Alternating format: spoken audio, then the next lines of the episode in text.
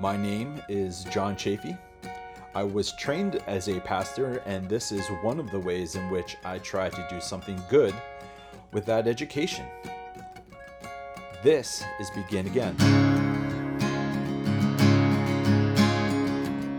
So, if you are looking for a nuanced or interesting take on the Jesus tradition and all of its wisdom and all of its perplexity and mystery, then you found the right place. Sincerely hope that this helps you to rethink some things, to maybe grow in your own way for health and holiness, for your benefit and for the benefit of those around you. So, again, welcome to Begin Again.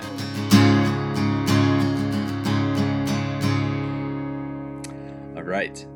This morning, uh, we have uh, Shane Claiborne, who is uh, Eastern grad as well.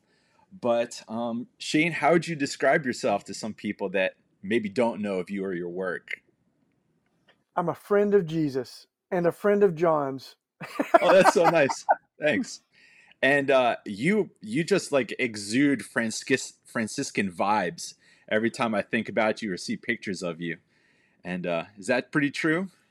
Well, I got them right over here. Let me just. Uh, I actually have them in the yard too, but I've got uh, got Francis right here, you know, on my desk. Yeah. And I've got. I've actually got some stuff from Assisi here.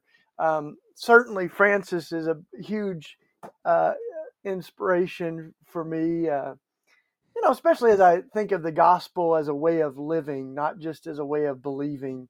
Uh, yeah, I've taken a lot of cues from from the way Francis followed Christ. It's obviously Christ uh, that we follow, but uh, I, you know, I, I, think Francis shows us what that can look like. Right. I actually have a, a, statue of him right over here too, just like a little one. But that's also because uh, Rich Mullins is a big influence, as we all know. Boom.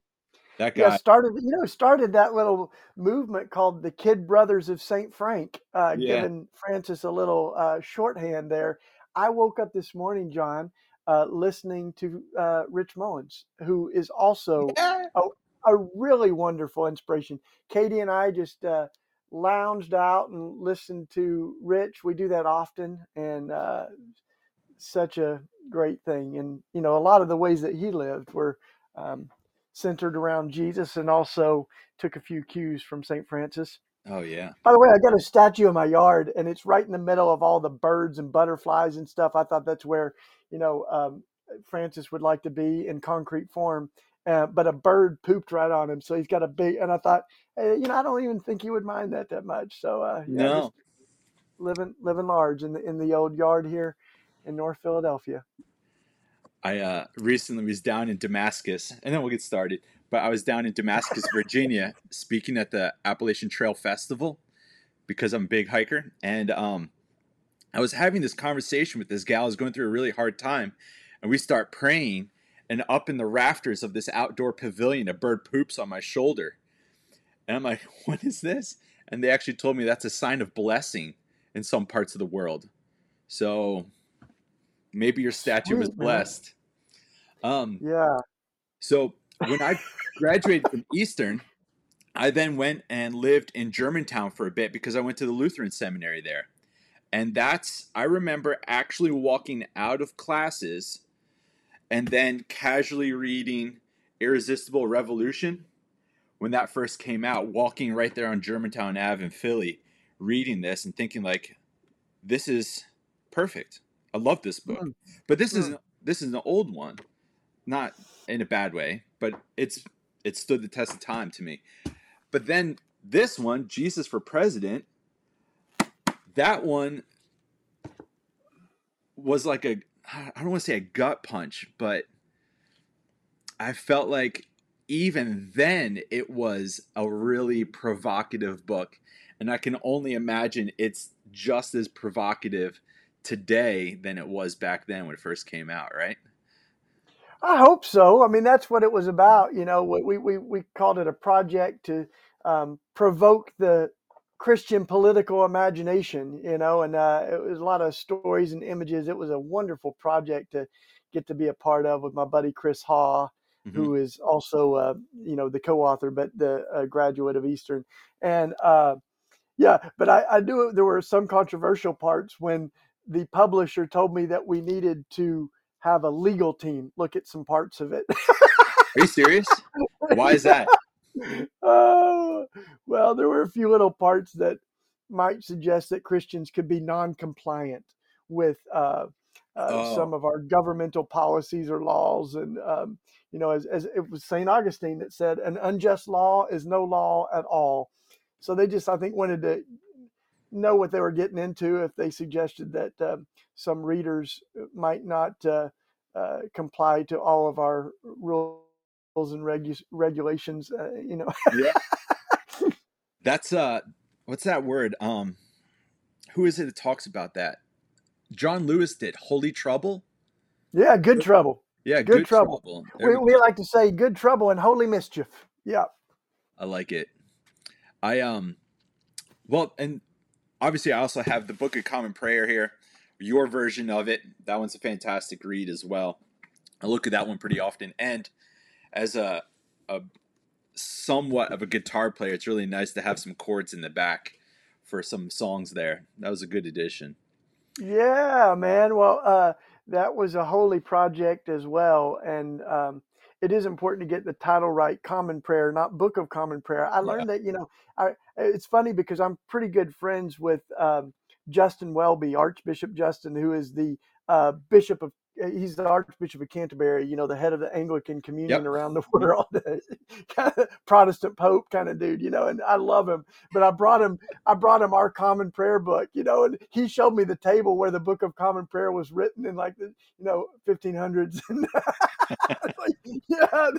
And, uh, but, but I think like what we were laughing about together is that you realize that you're building on a really rich tradition right? And and yeah. a lot of these songs and prayers are hundreds of years old, and we just keep remining, uh, you know, the, treasures out of the the kind of compost of Christendom and bringing them back to life. But the the songs were interesting because we we wanted to have we said the the worship songs you sing in the shower you know the songs that are yeah. meaningful to your tradition and we this was a massive group project from all different traditions of christianity and uh, and so we got a, a, lot of those songs that are freedom spirituals and hymns, but we couldn't get many contemporary songs because they're all copywritten.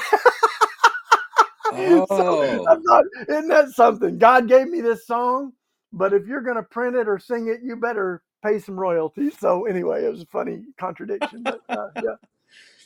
Well, uh, as I the the image of you that I have in my head is like we said, good trouble, holy mischief, it's all good. But it seems to me like you've been one of those figures, at least in American Christianity, that doesn't seem to shy away from the the walking side by side of faith and politics. And that would be the bulk of a, a few of the questions I'd like to ask you because as a youth director, for the past 20 years, I felt like that was a very easy conversation to have with kids.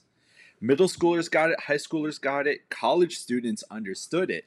But as soon as I started trying to say some of those things in front of adults, that didn't always go over well. But anyways, I would love to hear just kind of um maybe your methodology or philosophy about how Christianity and politics what's that book? Um, Christ and Culture by mm, Niebuhr. Mm-hmm. Are they against yeah, each yeah. other in paradox? Are they with each other? Is one over the other? So, how do you understand the influence or the integration of faith and politics? Well, yeah, this is good. I'm glad we're getting right into it. Um, well, first of all, you know, I, I think it's important that the word politics or policy shares the same root as the word people or the citizenry.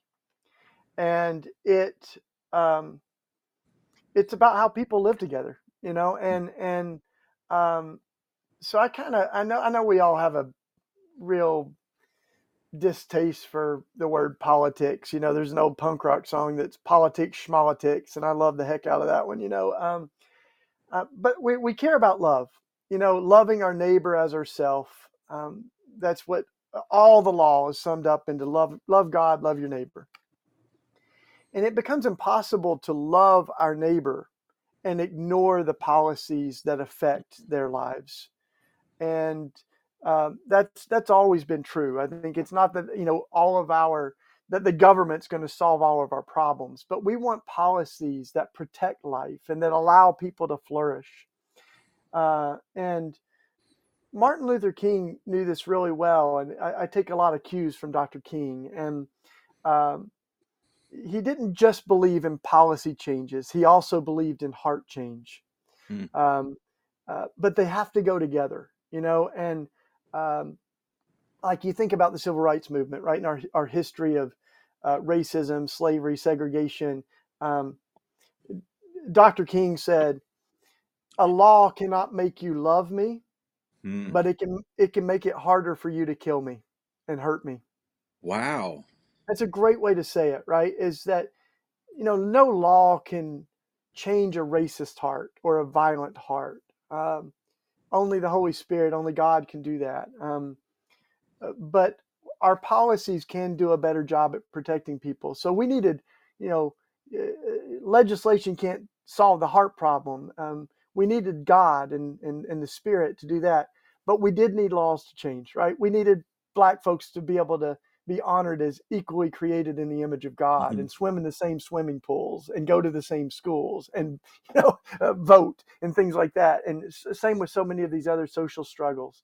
Um, so you know, I, I think it's similar with some of our policies now. Is to say, um, um, how can we welcome immigrants well, mm-hmm. right? Because we know that is a holy thing to do. That Scripture consistently, from the beginning to end, uh, tells us that we're to welcome the stranger, the widow and the orphan, the foreigner, the immigrant. You know, Jesus says, as you welcome right. the stranger, you welcome me. You know, the, the New Testament says when we welcome the foreigner, we're entertaining angels unaware. So this is holy work. So the question isn't whether or not we're going to welcome immigrants, but how do we do it responsibly? How do we do it mm-hmm. well? You know, how do we care for widows and orphans? So I think that's our framework, right? Is that um, our focus and our moral framework, our guide to policy is love and it's Jesus. Uh, uh, and, and, and that becomes so there's a lot of policies that are, that are formed around other things, mm. around fear, around money. Um, and and I, you know, I think when fear is shaping our policies, we do really dangerous things. That's been true all through history, um, and, and, we've seen what that can look like. Mm. But the question is kind of for all of us to imagine is what does it look like if our policies were motivated by love uh, rather than fear? So I, I, think that's kind of the invitation. I want to say that you know to be politically engaged uh, is, so important because, it, but we also need to be peculiar in how we're doing it. I mean, Jesus' whole life is kind of um, a satire of this world's yeah. power. You know, uh-huh. riding into a donkey into Passover, being born in a manger. It's a repudiation of the messianic expectation that many people had that God's going to come and kick butt. You know, mm. and we see in Jesus that God would rather die than kill.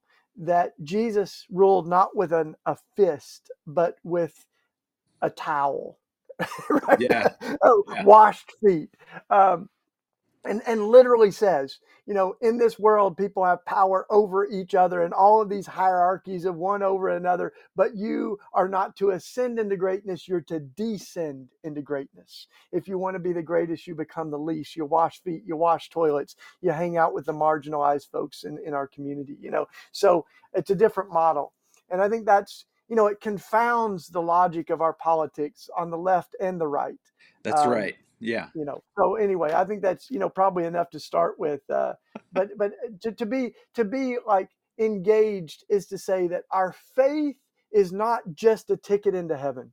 Mm-hmm. and a license to ignore the world we live in. A lot of people get exhausted and they just go, Oh, we shouldn't be involved in politics. We should just care about saving souls and the weightier matters of the law, right? Ooh. But when you look at Jesus's teaching, I mean, he's talking about not just going to heaven when we die, but bringing heaven to earth while mm-hmm. we live, God's kingdom on earth. And he's talking about widows and orphans and unjust judges and day laborers and vineyard workers, you know, like the right. stuff of the world he lived in. So, uh, and the language he uses is absolutely political. Even the, the word kingdom of God was mm-hmm. the exact word for empire. You know this, you know. Mm-hmm. Uh, Basileia. You know, yeah. So, uh, I mean, he's, he's ripping that language and kind of spinning it on its head and saying, what does it look like for God? For I mean, that's where we we got our our impulse to say Jesus for president. You know, is that right. when they were when they were saying the early Christians were saying Jesus is Lord, they were saying Caesar is not. Mm-hmm. Our hope is built on nothing less than Jesus' blood and righteousness. But that doesn't mean that we are disengaged from this world. We want to transform the world from what it is into what God wants it to be. And what does God's dream look like on earth? Well, I think it looks like not a hundred people dying every day from guns in America. Absolutely. I think yeah. it looks like the abolition of the death penalty mm-hmm. and the pursuit of restorative forms of justice that recognize no one's beyond redemption. And as Bryan Stevenson, our alumni yeah, colleague, right. says, we're all more than the worst thing we've ever done. That mm-hmm. God's grace can get the last word. So there's a lot of different things. What does it look like? It looks like caring for the earth.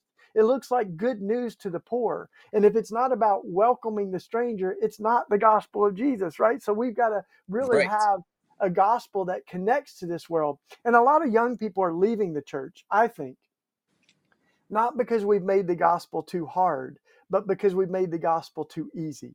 We've reduced the gospel to wow. a doctrinal statement and a set of beliefs on paper. And I don't yeah. believe that.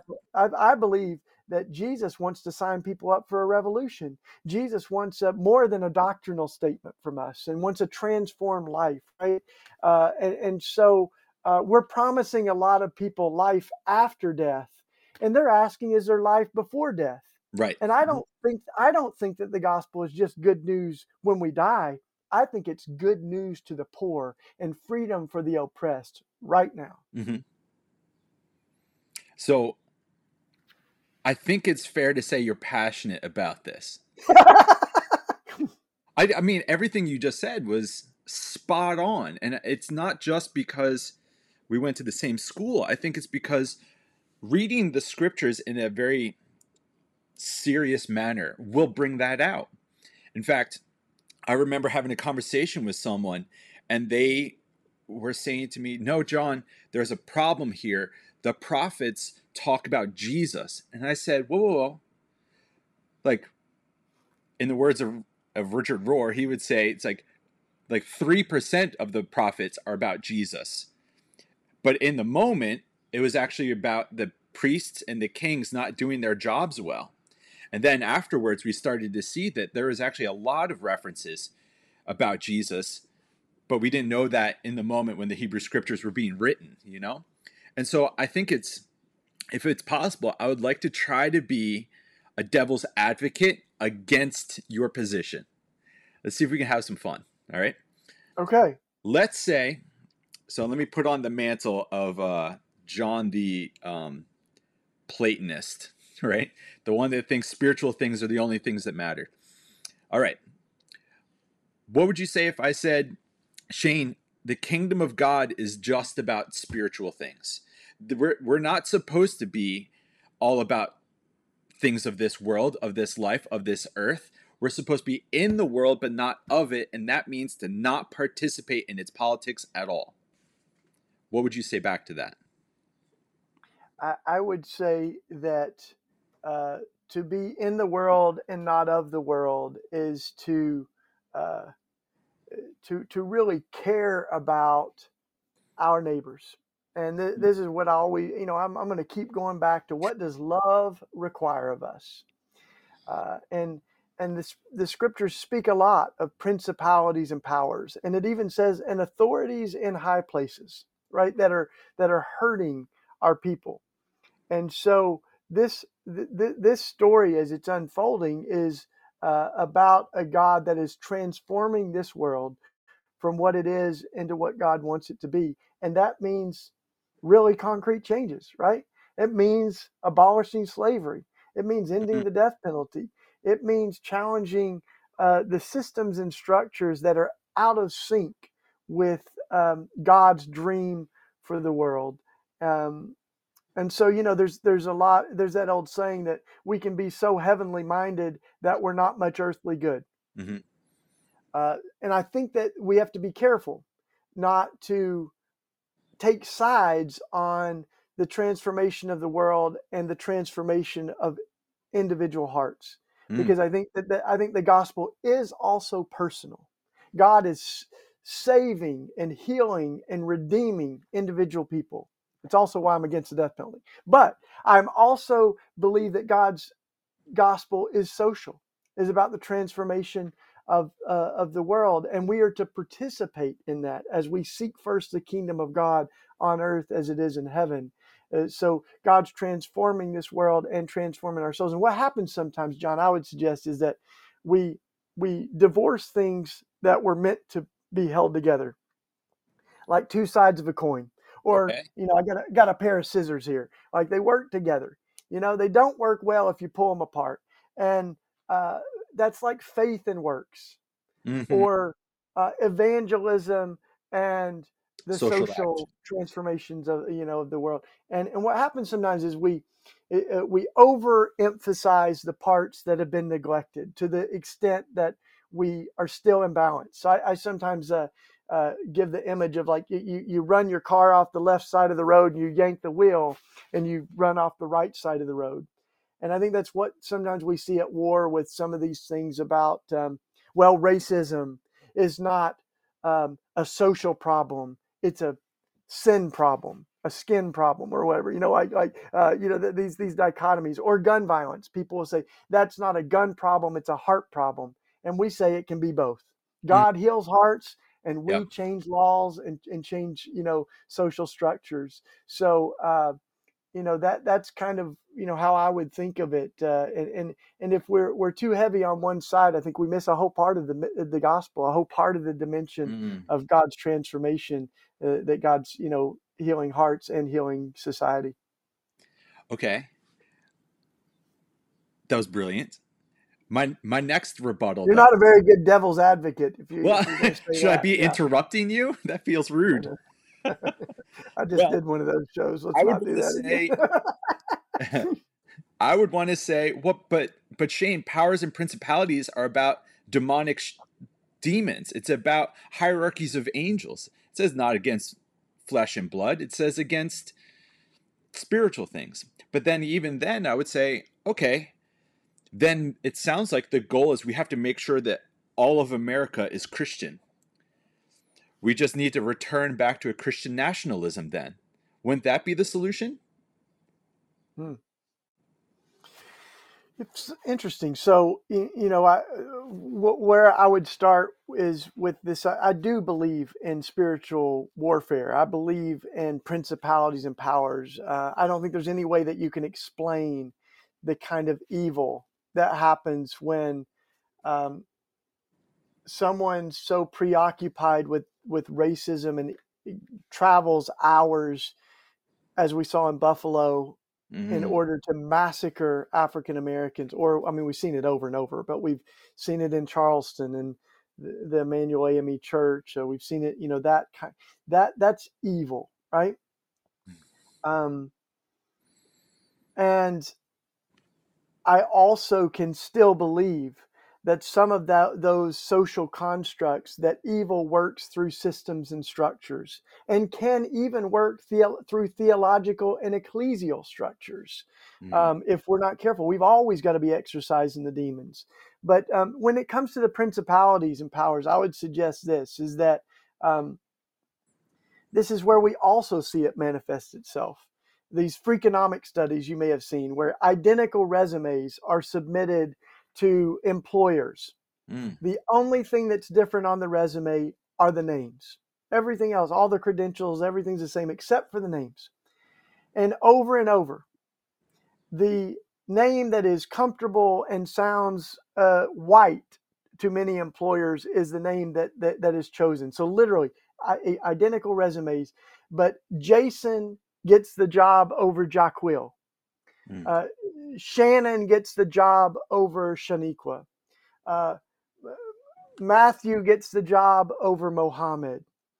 And we can see, I mean, that's just one example, but I think we can see it in um, uh, the disproportionate penalties in the criminal justice system, the uh, population of our prisons. I mean, right now in America, one in every three African American boys, one in three, can expect to be incarcerated and that's not about behavior alone, right? this is about yeah, um, that's terrible. those principalities and powers, right? This is the residue of hundreds of years of uh, racism systemically in our society that affects uh, economics, housing, education, like all parts of our our society. Uh, so we've got to address that. You know, uh, that, that those principalities and powers are not color blind and that's why we can't just move to this post-race color blindness either you know mm-hmm. i mean we literally said black folks are three-fifths human we said in the dred scott case that they don't have any rights that white people are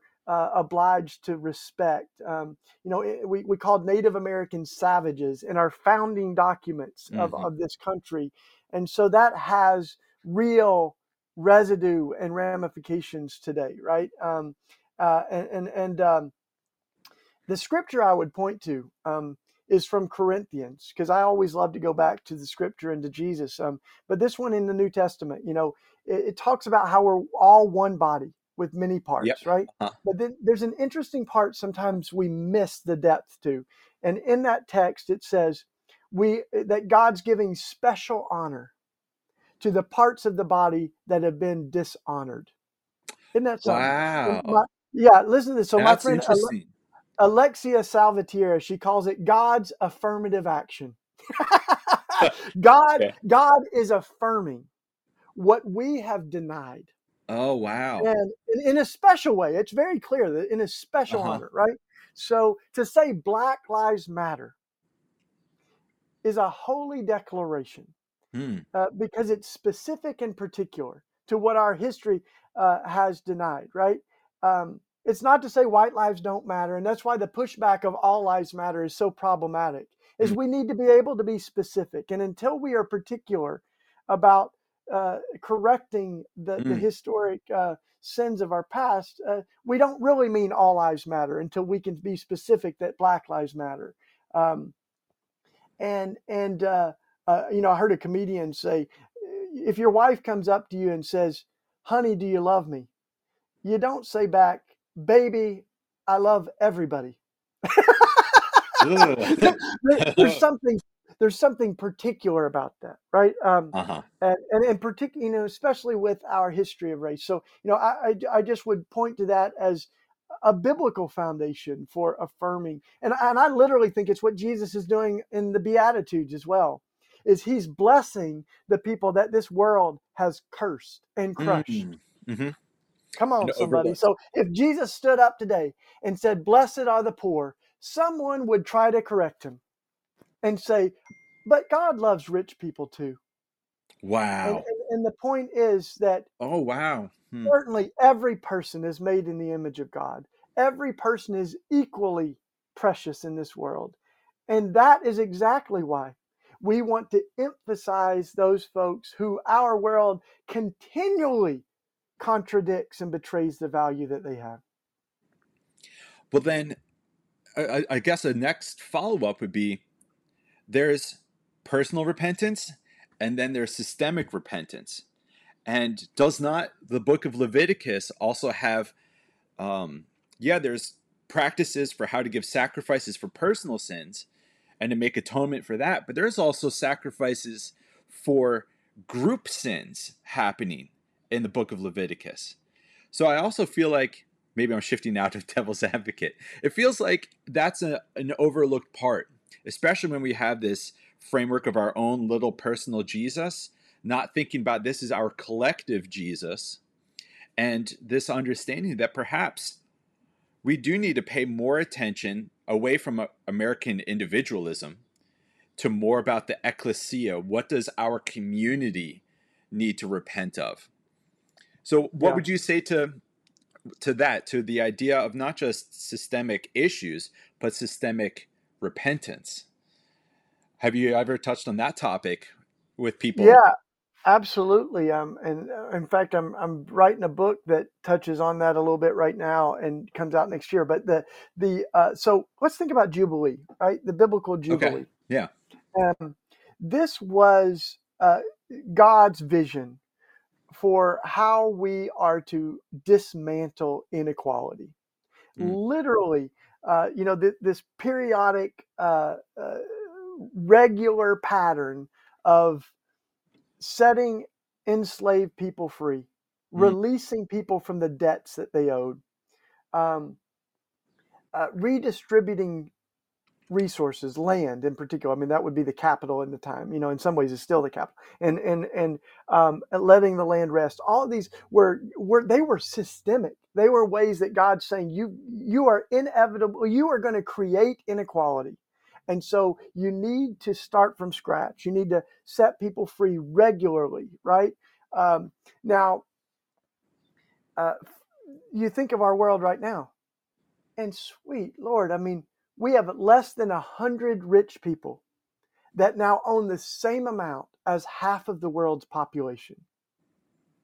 Less I didn't know that people. statistic.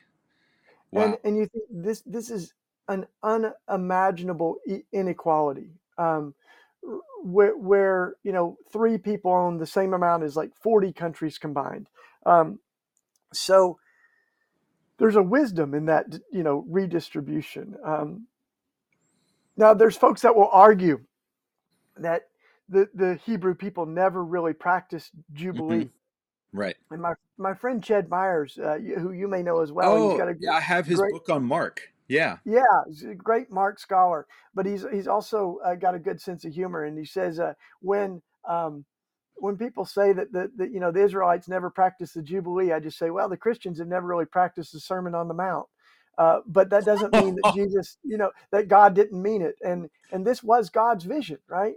So we may not practice it in the exact same way that it mm-hmm. was intended, but we've got to imagine what was the intention behind it. What what does it? What are the ram, the implications that has for the world we live in right now? You know, right. um, and and uh, and we also see this in Scripture. You know, Jesus points back to it in his inaugural sermon. You know, in Luke. Uh, as he talks about the year of Jubilee, that you know that God's justice has come, uh, and, and, we see it in people's individual lives too. I mean, this this was a mm-hmm. so, social uh, construct, but when La, uh, um, uh, Zacchaeus, who was a tax collector, who was a part of the system that created such a oppressive uh, debt, and um, it, it, was such a wicked system, when he meets yeah. Jesus, he repents and he confesses, but he also repairs the harm that he'd done. Mm-hmm. He sells half of everything yeah. everything he owned, and then you know begins to repay people back in fourfold. Uh, yeah, so that he flips that whole system on its head. Um, and and Jesus says, incidentally, like today is a day of salvation, not just for Zacchaeus, mm. but for the whole family, perhaps for all of us. You know right. that like salvation has come, and and that's what it looks like right so you know re- repentance confession of our sins is the beginning but that's not the end if we're really uh, sincere about our repentance then we want to repair some of those things that our sin has contributed to and i think that's why um, conversations around reparations both mm-hmm. individually even ecclesially, because I don't know if you've seen this wonderful book by my friends uh, Duke Kwon and and uh, Greg Thompson, but uh, no reparations. Um, oh yeah, book, I have seen. Yeah, it. it's got some really incredible insights, and and one of them shows exactly how much the church profited from enslaving people and literally like owned slaves uh, owned you know enslaved people in the church structures um, uh, you know, not just plantation owners or something that, right. that were Christians. I mean, that happened too. But uh, and and so, what does repair look like? You know, what does it look like to to really address some of those wounds of history? Um, and, and I don't think there's a an exact, um, you know, money mark on everything. I some I think some of this is particular and contextual, just as it was with Zacchaeus. That wasn't a formula for Mhm. every tax collector. But what's important is that we notice that repentance did mean repair. You know, it meant actually it Repentance meant, it, means repair. yeah, and it meant like I like literally holding possessions differently, you know, and and and redistributing them, you know. So yeah. Well, I guess um, one final question because we want to respect your time, right? Um, I have this ongoing theory. I did the math one day. I sat down with the Bible, and uh, as you should, and I just thought to myself, "Wow, I feel like I've heard a lot of the same passages every Sunday morning." You know, I mean, I've been going to church for my entire life, but if you hear the same ten percent of the New Testament over and over and over, that's something close to 2.4% of the entire Bible. And I think to myself, wow, how many people is their faith informed by only 2.4% of the same passages of the Bible? And so, in some sense, I feel like one of the things that really needs to happen is not just a sense of biblical literacy, but we perhaps need to start paying attention to more than just the same passages because I wonder if the American church, for better and worse, no, largely for worse, only looks at the Bible passages that makes us look like good Americans. Does that make sense? We Hmm. look at where there's Venn diagram overlap with what it means to be a Christian, what it means to be a, a pious civil person of civil religion. I'm I'm stammering over my words, but does that make sense? Do we need to start paying attention to these passages that maybe rub against American culture? Yeah, yeah, absolutely. And you know, I'm, I'm also recognizing that I didn't fully address your uh, your question around the the, the theocracy and the uh, Christian nation or whatever. You Oh, know, but yeah. we'll, we'll have to do that We'll next do time. But yeah, uh, but I want I want to say this because these are very related. You know, is um, there are over two thousand scriptures that talk about God's heart for the poor and God's Mm, justice, uh, and it's very difficult to um, ignore that much of the Bible. You know, and in fact, I think it was Jim Wallis. You know, who's a friend of mine, and he, he took all those passages out, and that you just didn't have anything left of the Bible. You know, I think he tried to actually cut them physically out and see what it would look like, and you, you just don't have anything left. You know, it's a Bible with holes in it, and and um, and and this but I, I do want to say that you know this is why I keep coming back to Jesus is that when when we call ourselves red letter Christians, hmm uh, re- referring to the the words of Jesus in red, um, that's not to say that the rest of the Bible doesn't matter. It's to say that we that that Jesus is the lens through which we are interpreting the Bible, and Jesus is the lens through which we're understanding how we're to live in the world. And there are lots of ways that you can twist scripture or make things say what you want them to say. And at the end of the day, that's why we don't just have words on paper. We have the word become flesh. And Mm, we bounce everything off of Jesus. If it doesn't sound like Jesus or smell like Jesus or love like Jesus, it's not yeah. Christian. It's not Christian. Um, and when when when scriptures seem like they're at odds with each other, Mm, uh, Jesus is the referee, right? Uh, Jesus is the sounding board, That's a good one. and um, and and I, and I just close with this, you know, from from I, I really Tony Campolo, you know, my Mm, dear brother and partner at Red Letter Christians, he he says it doesn't get much clearer than Matthew 25 when Jesus gives us the final account of the judgment, and all of us are gathered before God, and we're going to be asked a few questions. And they won't just be doctrinal questions. Tony says, you know, it won't won't be virgin birth, agree, disagree, or strongly disagree you know as as important as many of those theology theological ideas are the questions that we're going to be asked are when i was hungry did you feed me hmm did you come visit me when i was incarcerated uh, did you welcome me when i was a stranger that the, the, the, the real uh, test of our faith is how it manifests itself to the least of these, the most vulnerable people in our society. And I'm always careful to say our faith doesn't earn or, our works our works don't earn our salvation but our works demonstrate our salvation uh, mm-hmm. uh, and, and and you know it, what's also interesting in that is that it's not just individuals it says all the nations are gathered before god and might it be that god could care less how the dow jones is doing yeah. And God cares how the least of these are doing, the most vulnerable people yeah. in our society are doing. And the, the, the, test of America, I mean, we can all argue whether or not it should be a Christian nation, right? the question is do, does it does it look like Jesus? Does it are we loving like Jesus? Uh, the, the, the, the, the way that our country will be judged um, is how the way we will be judged and the whole world will be judged is on how we care for the least of these and and that's if that was the question that everyone's asking when they're talking about politics what does it mean to vote for the poor what does it mean to to align myself with the people jesus blessed in the beatitudes the peacemakers the merciful the meek i mean they are the antithesis of what wins elections right that's right yeah. Yeah. Absolutely. So that's enough, man. But I, I've loved the conversation. I hope we can do it again sometime, man. And I would love so that. Appreciate you. Yeah.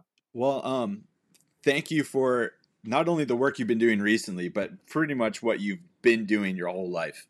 It's always fun. And at some other point, I'd like to hear about how you do uh, fire breathing on Pentecost. But that's another day. So thank yeah. you for your time. Grace and peace. And you, you, you need liability insurance for that. No, uh, oh. uh, yeah, no, I'm just kidding. Yeah, love love y'all and uh, bless you. Thanks for listening and uh, thanks John for the conversation, bro. Yeah, thanks.